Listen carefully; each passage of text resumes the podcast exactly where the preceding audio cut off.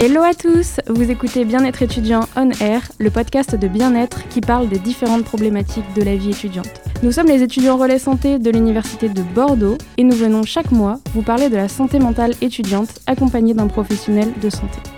Chaque podcast est réalisé dans une atmosphère de bienveillance et de respect afin de vous accompagner au mieux dans un format décontracté mais toujours informatif. Allez, c'est parti lors de ces podcasts, nous allons traiter des sujets pouvant être sensibles. Si vous pensez que cela peut vous heurter ou vous faire mal, préservez-vous et rejoignez-nous plutôt sur un prochain podcast. Si vous ne vous sentez pas bien ou que vous avez des problèmes, n'hésitez pas à contacter un professionnel de santé. Bonjour à tous et bienvenue sur ce nouvel épisode de Bien-être étudiant On Air. Je m'appelle Lisa, je suis étudiante à Sciences Po Bordeaux et également étudiant relais santé à l'espace santé étudiant de Pessac. Aujourd'hui, je me retrouve avec Anna. Salut Anna. Salut Lisa, moi je suis Anna, je suis étudiante à Sciences Po Bordeaux également et je suis étudiante relais santé à l'espace santé étudiant de Pessac. Euh, bienvenue. Euh, aujourd'hui, on vous parle de réseaux sociaux et santé mentale. Euh, on voulait vraiment vous montrer qu'il existe un lien entre ces deux thèmes, car l'impact du premier sur le deuxième est indéniable et il s'est multiplié après les confinements successifs que, que nous avons vécus et toutes les autres mesures de distanciation sociale qui ont été imposées pour lutter contre la pandémie.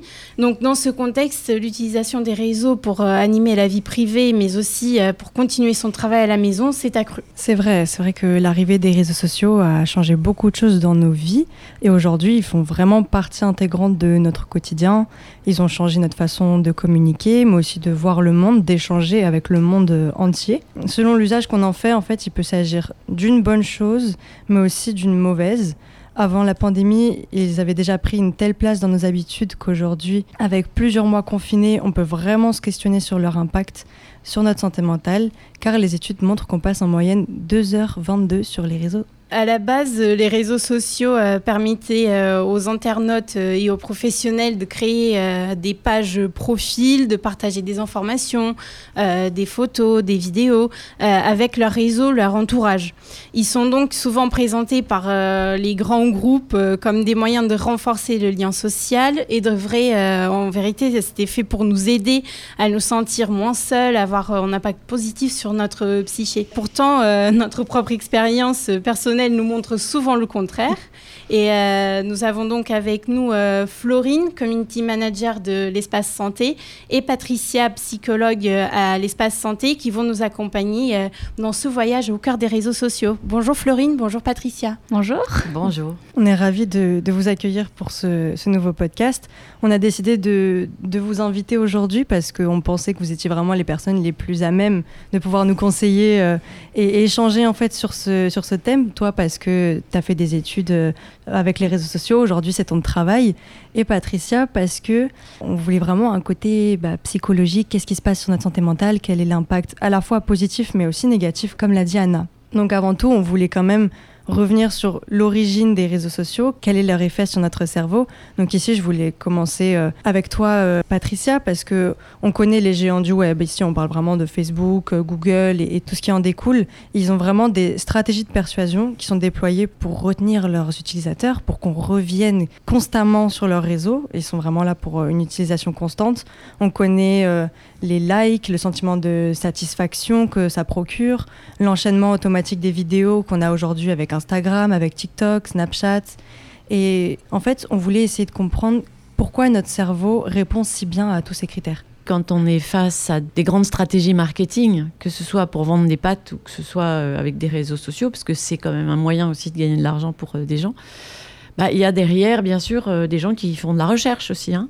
et, et, ils font de la recherche en utilisant les mécanismes de fonctionnement du cerveau humain. Parce que les neurosciences ont fait beaucoup de progrès, beaucoup d'avancées. Et il y a des choses sur lesquelles on sait que ça va avoir un impact.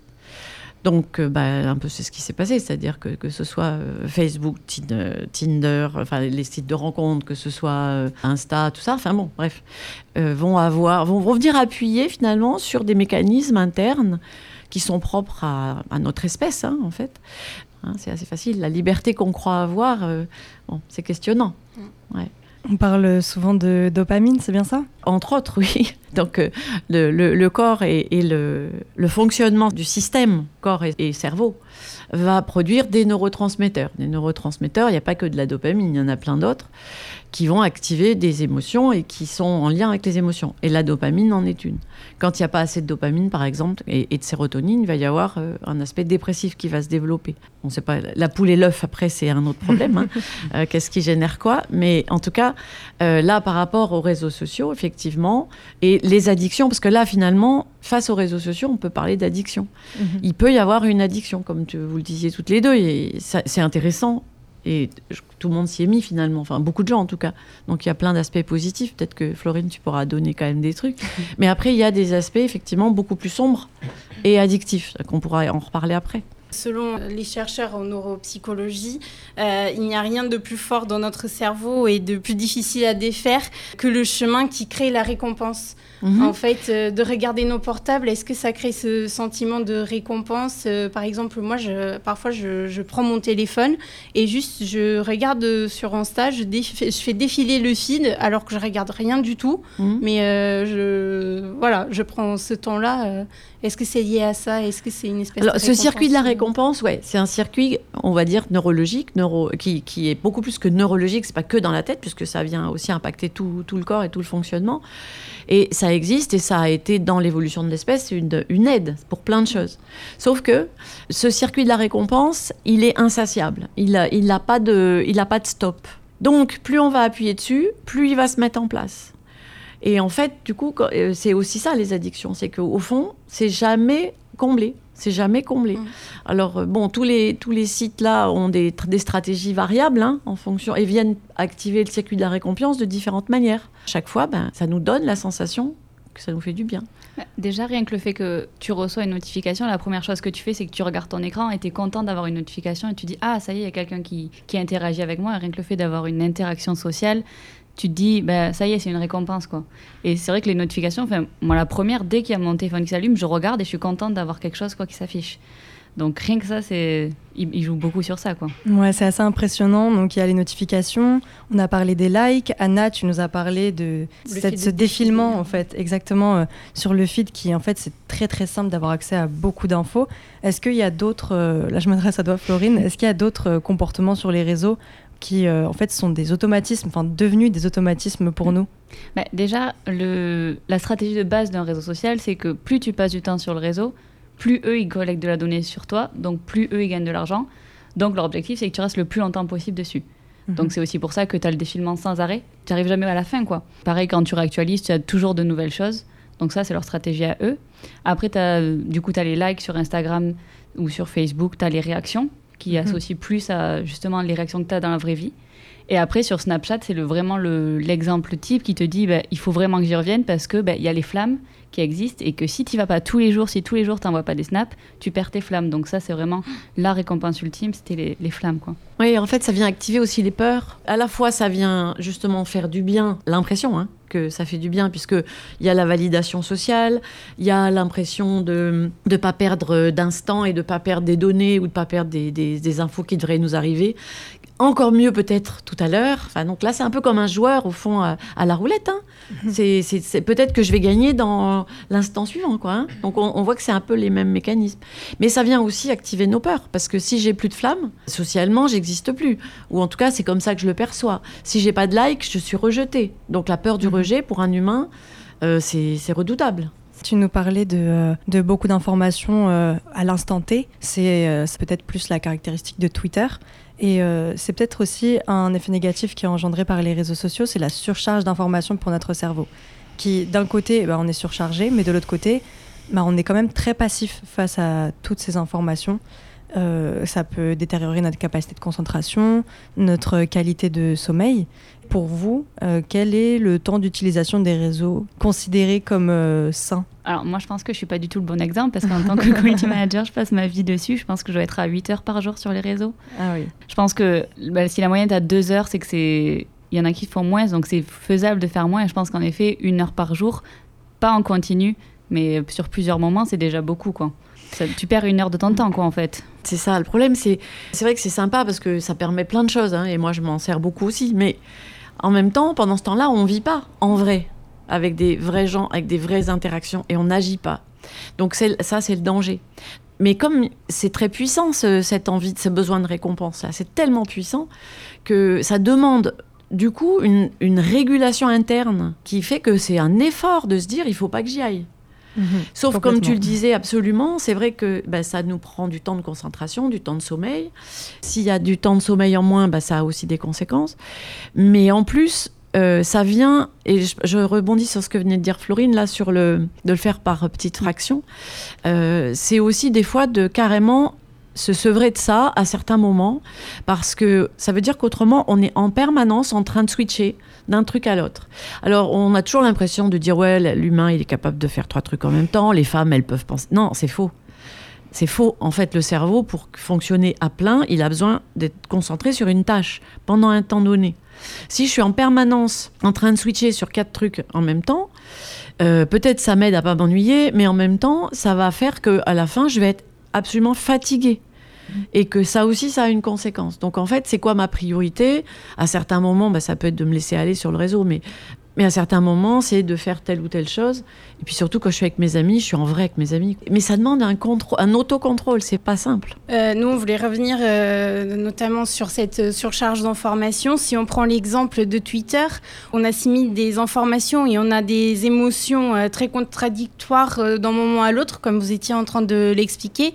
Est-ce que vous pensez que c'est ça aussi qui banalise un peu certains sujets d'actualité? Vous faites référence à la violence qui Par peut y avoir. exemple, oui. tout le monde commence à percevoir là aujourd'hui, c'est que sur les réseaux sociaux, il y a une capacité de laisser parler la violence, en tout cas, euh, beaucoup plus facile qu'en vrai dans la vraie vie, parce que quand on est face à quelqu'un, c'est quand même plus compliqué. Donc là, ça laisse la place à un, un peu un des déchaînements, parce qu'on est caché, on est quand même tranquille chez soi, quoi, quelque part. Donc ça peut donner ça. Après, il y a un autre risque aussi avec les réseaux. En tout, en tout cas sur des Twitter par exemple, c'est que qu'on peut s'enfermer dans le cercle des, des choses qui nous intéressent. hein. Et que du coup, on n'est que avec des gens qui sont d'accord avec nous.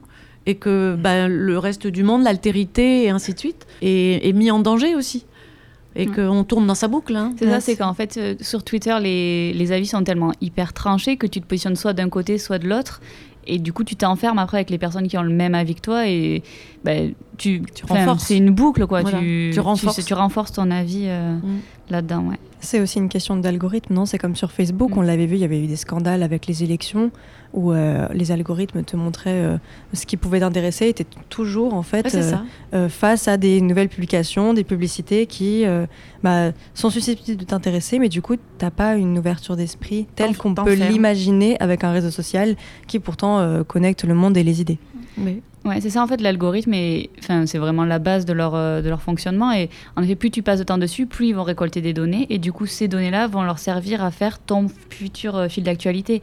C'est-à-dire que si tu as aimé des vidéos de chats, ils vont faire quoi? Ils vont te mettre que des vidéos de chats. C'est vrai. Et du coup après ça va jouer sur euh, sur ce que tu regardes et tu vas continuer à regarder que des vidéos de chats tout le temps tout le temps. Ouais. Et euh, Facebook avait fait une expérience comme ça, j'ai vu que euh, sur certains fils d'actualité, ils avaient mis que des vidéos ou des contenus un peu tristes. Et du coup, ça a joué sur le moral des utilisateurs qui, derrière eux, publiaient que des choses un peu tristes. Donc vraiment, ça joue vraiment sur nos émotions. Quoi. Moi, je voulais un peu revenir sur euh, ce que tu disais, Patricia, tout à l'heure, que aujourd'hui, ça nous coûte psychologiquement de ne pas aller sur les réseaux sociaux. On en est arrivé à un point où on, on est tellement présent, on a tellement l'habitude de switcher d'un réseau social à l'autre pour être sûr de n'avoir rien loupé que euh, on se force en fait à, ne pas y aller. On en est à une période de limitation. Moi, je sais que personnellement, j'aime toujours avoir des périodes dans l'année où euh, je suis euh, réseaux sociaux free. Genre, souvent c'est la période de l'été où j'enlève les réseaux sociaux que j'utilise le plus, donc souvent euh, Instagram ou, Facebook. Et après, je garde le contact avec les personnes euh, proches. Mais j'ai besoin d'un temps où vraiment je veux pas cette surcharge d'informations, je veux pas constamment recevoir des notifications. Là, c'est ce que tu disais tout à l'heure, euh, euh, Florine. Je sais qu'à un moment, j'en ai eu tellement marre de recevoir beaucoup de choses, de plein d'applications où au final, mon intérêt est, tel- est faible que j'ai enlevé les notifications. C'est pas pour autant que je retire l'application, mais c'est juste, je me suis rendu compte à quel point ça jouait sur mon Mhm. mental. Et comme tu disais, de à peine ton écran s'allume, c'est tu te rues vers la notification parce que notre cerveau nous y oblige. On est tous euh, un peu addicts à ça. Mm. Rien que le fait du coup d'enlever les notifications, tu dis pas forcément, enfin tu penses pas forcément à aller sur le réseau. Mm. Donc tu dis exemple Facebook, tu enlèves les notifications, tu iras pas forcément dessus. Tu vas parce que tu as une notification quoi. Donc forcément ça, ça, te fait réduire le temps un petit peu euh, passé dessus. Oui, ça c'est un bon, c'est un bon conseil, ça effectivement, enlever les notifications parce que du coup on, on est moins attiré et on est moins déconcentré aussi. Après, il y a un autre point que je voulais soulever, c'est que là, on le perçoit en ce moment beaucoup, pour les étudiants, mais pas que. Euh, comme on a quand même connu les confinements, on a quand même connu des périodes où, pas mal de gens se sont isolés. Bah, de fait, hein, ils se sont retrouvés soit isolés, soit se sont isolés eux-mêmes. Euh, petit à petit. Et là, on a des gens qui ont du mal à ressortir du confinement. Ils sont confinés dans leur tête, en fait. Les réseaux sociaux, finalement, aident ça aussi. Parce que au fond, ben, je peux avoir la sensation de vivre une vie en étant enfermé chez moi, en voyant personne, et en étant sur des réseaux en permanence. Euh, mais sauf que ça a des conséquences euh, sur la santé mentale et sur des troubles de l'anxiété sociale et sur la dépression. Donc euh, ça peut vraiment faire beaucoup de mal. Il y a une incitation vraiment à présenter une image de soi très contrôlée, quasi parfaite, ce qui va favoriser pour certains une comparaison tellement malsaine aux autres qui va les amener à des états de voilà d'anxiété, de dépression. Euh, des, des, problèmes d'image corporelle. on est tellement influencé par ce que l'on voit que qu'on prend ça, on l'antériorise et euh, on prend ça par euh, vérité. Donc, est-ce qu'il y a des astuces pour arriver à prendre des distances avec ces, avec ces idées parfaites du corps, de la vie Les astuces, je sais pas, Florine, t'en as Moi, Franchement, comme ça, je sais pas. Après, il y a des comptes à suivre qui, au contraire, eux, détournent le, le fait que c'est que c'est la vraie vie, quoi. C'est pas euh, Instagram, c'est pas la vraie vie, et que justement, euh, enfin, il y a des parodies de photos, par exemple, de des femmes avec le corps parfait euh, et en sortie d'accouchement, par exemple. Et derrière, il y a des autres femmes, les femmes normales, quoi, dans la vraie vie, qui se prennent en photo et qui disent, ben non, ça, c'est pas la réalité. Donc, en effet, peut-être suivre des comptes de ce genre-là qui, qui remettent en fait en tête que c'est pas Instagram, c'est pas la vraie vie je prends l'exemple d'Instagram parce que c'est très visuel, c'est vraiment. Mm, c'est peut-être le, plus marquant d'ailleurs. Euh, c'est vrai que ce qui est redoutable, c'est qu'au fond, tout le monde sait que c'est pas vrai. Sauf, qu'en fait, ça vient nous heurter mm. et euh, nous montrer uniquement une espèce de, médaille euh, qui n'existe pas en fait, qui n'existe pas, puisqu'en plus les photos sont retouchées souvent, mm. mm-hmm. et puis la perfection n'existe pas. Enfin, après, on est dans un monde aussi qui est comme ça, maintenant, beaucoup très américanisé, même en France où euh, c'est la compétition, c'est la, performance, la perfection. Sauf que j'ai une mauvaise nouvelle, hein. tout ça, ça n'existe pas. Donc, euh, acceptons-nous imparfaits et jouons avec les réseaux. Euh, il y a une phrase que j'avais entendue dans une émission là qu'on a vue avec Florine, très intéressant par rapport aux réseaux, c'est de dire c'est nous sommes comme des souris de laboratoire, mais le problème c'est que nous on est consentants. C'est-à-dire qu'on va sur un réseau, on fait gagner plein d'argent à des gens, et en plus on est content. Et, et, en plus, ça nous fait du mal. Donc, bon, prenons du recul, quoi, par rapport à ça. On peut jouer avec. Du coup, pour, euh, pour terminer sur un sujet quand même assez important sur les réseaux sociaux qu'il fallait absolument aborder, c'est le cyberbullying. Donc euh, là, c'est vraiment parler des usagers qui sont mal intentionnés, qui passent par les réseaux sociaux, que ce soit pour menacer, pour intimider, euh, souvent dans le contexte scolaire, parce qu'on s'attaque très souvent aux plus jeunes. Après, ce n'est pas uniquement contre eux, malheureusement mais on voulait quand même bah, vous questionner, peut-être surtout Florine, sur cette question, sur euh, comment on peut se sécuriser sur les réseaux sociaux. Alors déjà, je pense le, le point le plus important, c'est de savoir se détacher de ça, de se dire que c'est pas facile, hein, vraiment, c'est pas le plus simple, mais de se dire que les commentaires des gens, c'est pas la, majeure euh, partie de ce que les autres pensent. C'est pas parce qu'une personne te dit t'es moche que tu l'es. Donc c'est vraiment de se détacher de, ça. Après, il y a aussi le fait de, pouvoir mettre euh, son compte en privé, de pas pouvoir que tout le monde voit ce qu'on veut et de choisir les personnes euh, qui regardent nos, publications, nos stories, nos, trucs. Quoi. Il faut vraiment essayer de, choisir et de ne pas accepter tout le monde. Ça aussi, ça, permet d'éviter l'harcèlement. Quoi. Oui, c'est vrai. Je ne sais pas si vous, vous êtes en privé ou en public sur vos réseaux, mais moi, je suis privé partout, en tout cas. Moi aussi, privé partout. moi, je suis public. mais c'est ton travail. c'est ça. Après, ce que une émission aussi que j'ai entendue là, c'était euh, que la plupart du temps, quand il y a du harcèlement, alors ça, ça- malheureusement, ça se passe souvent entre tout jeunes et beaucoup au niveau collège. C'est c'est terrible. Mais là, bon, il y a, on va dire, euh, une lâchée euh, complète euh, des gens qui sont pas, pas finis, qui sont tout, tout gamins et qui se lâchent et qui font un mal fou à d'autres. hein. Là, c'est terrible, avec des séquelles ensuite derrière et vraiment des, des traumas. Mais ensuite, chez les, dans le monde des adultes, je dirais, euh, c'est souvent sur des personnes publiques ou des personnes qui sont écrivains, écrivaines. euh, et malheureusement, et dans ce qu'il disait dans l'émission, alors à confirmer, c'est quand même souvent beaucoup des femmes qui sont prises pour cible. Après, moi, j'ai pas de conseil particulier, si ce n'est effectivement de se mettre en privé, quoi, de se protéger. Après, de manière générale, est-ce que ce cyberbullying donc, qui se fait en ligne, est-ce que euh, ça joue pas aussi sur euh, la violence, que- qu'elle soit, qu'elle soit verbale ou physique, euh, qu'on a dans le réel? Je dirais qu'il y a moins de violence dans le réel que là sur les réseaux. Mm. Par contre, ça donne l'impression que certains se lâchent. En tout cas, ça joue sur les peurs. C'est-à-dire que ça, ça donne une sensation qu'on vit dans un monde où tout le monde se fait violer, euh, matraquer. mais ce qui est faux. Moi, je suis âgée et j'ai quand même euh, vécu une vie avec plein de gens autour de moi et il n'y a pas des, horreurs en permanence. C'est loin, loin de ça. Ça nous donne une vision complètement déformée du monde dans lequel on est, quoi. Oui, c'est ce qu'on disait tout à l'heure, comme ça joue tellement sur les algorithmes qu'on est chacun dans une petite bulle les unes à côté des autres et quand les idées se confrontent, on arrive du coup à... bah, parfois ça peut aller jusqu'aux menaces, jusqu'aux intimidations euh, qui n'auraient pas forcément lieu donc euh, dans la vraie vie. Après, il y a aussi le contre-pied, c'est ceux qui n'ont pas les réseaux, justement. Enfin, après, c'est souvent quand on est plus jeune, tu te fais harceler parce que justement, t'as pas de réseau, ben, t'es pas comme les autres, donc t'es isolé. euh, on se moque de toi parce que ben, t'es pas Facebook, euh, ben, t'es qui, quoi Donc, euh, il y a aussi ça comme risque. Tout à fait. Donc, euh, les réseaux sont tous ces aspects un peu négatifs que nous avons évoqués, mais c'est sûr que ça dépend vraiment de l'usage qu'o- qu'on en fait. Donc, euh, si c'est en usage modéré, on peut quand même euh, pointer euh, du doigt quelques effets positifs, comme être en contact avec nos amis et notre famille, de- comme tu as dit tout à l'heure, euh, Patricia. Retrouver de vieux amis dont on avait perdu la trace, euh, briser l'isolement social, ce qui est très important euh, en ce Surtout en ce moment, oui. Mm. Et euh, partager ses idées et enterrer. Développer euh, sa liste de contacts professionnels. euh, on voulait t'en parler un peu, Florine. comment on peut vraiment mettre les réseaux sociaux en notre faveur au niveau professionnel? Bah, c'est vrai qu'après, le, réseau professionnel, c'est LinkedIn, et c'est vrai que ça permet vraiment de... Ben, moi, personnellement, j'ai trouvé mon travail comme ça, grâce aux réseaux sociaux, et, et c'est vrai que ça aide beaucoup de personnes parce que bah, tout est fait là-dessus maintenant. Donc, euh, tu fais du contact grâce à ça, tu, tu vois des offres, tu, tu découvres des nouvelles entreprises, et c'est vraiment grâce à ça que tu, tu ouvres ton répertoire euh, professionnel. Ouais. il semble en tout cas beaucoup plus sécurisé.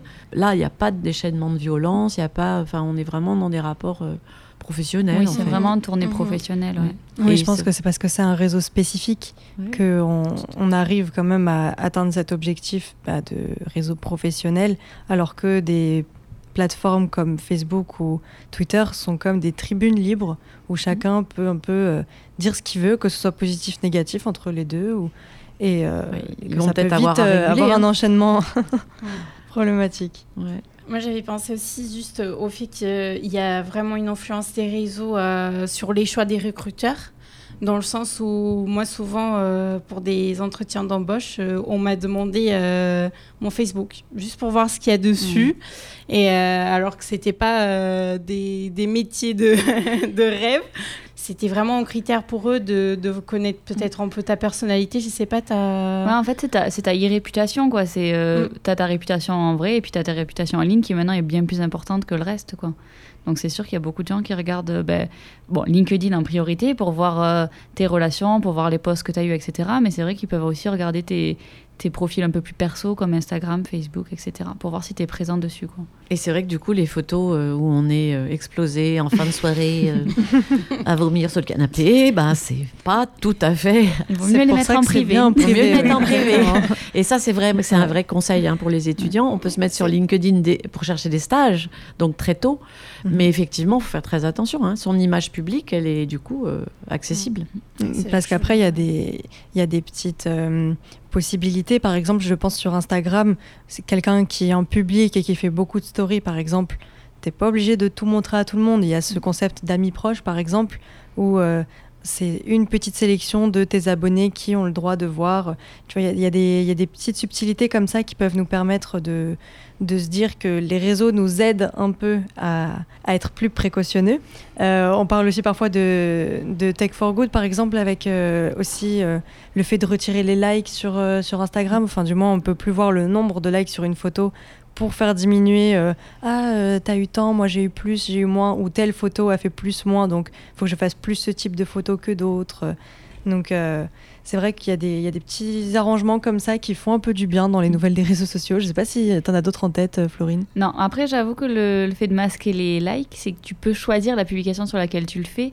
Donc tu peux aussi avoir le contre-pied de te dire ah lui il a masqué c'est qu'il a pas beaucoup de likes donc, il faut aussi faire ah, attention à ça. si tu le fais pour une, il vaut mieux le faire pour toutes parce que sinon, tu te dis que tu as fait exprès quoi, parce que tu n'as pas eu de like sur celle-là.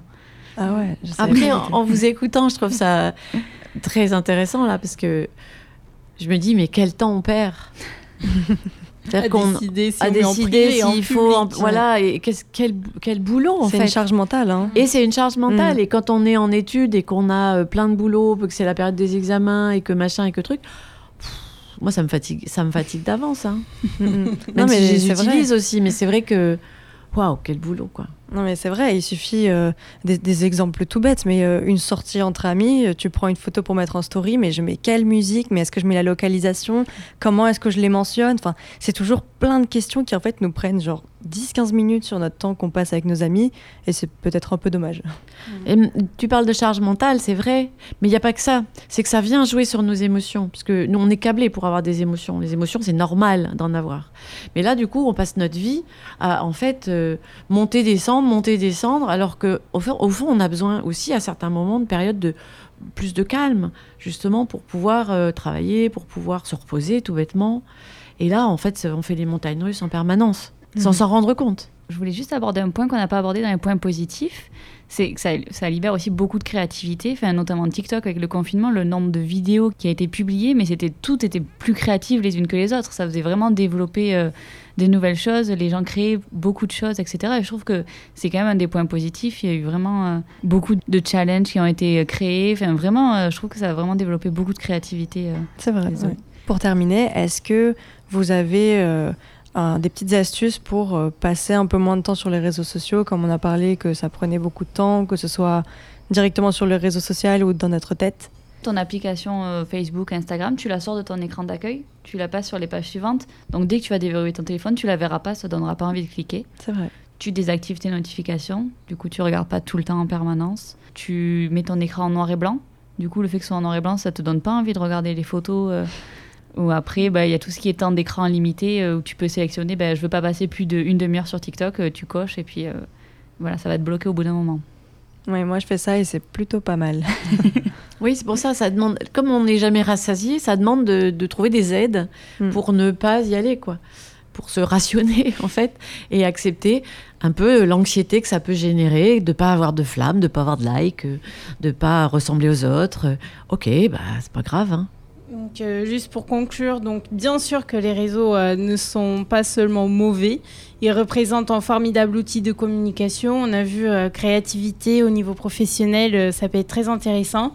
Mais euh, comme toute chose, il est essentiel de faire preuve de modération, d'exercer son jugement et de ne pas se laisser absorber en fait par ce milieu. il est important de bien gérer son usage et de surveiller ses effets sur notre santé mentale, de prendre des pauses pour se reconcentrer euh, c'est reconnecter euh, avec son environnement euh, immédiat et surtout ne pas oublier que le virtuel reste le virtuel et qu'entre-temps, il y a toute une vie euh, qui nous attend et qui doit être vécue. On arrive à la fin de ce podcast. Merci Florine et Patricia de nous avoir rejoints et d'avoir répondu à nos questions.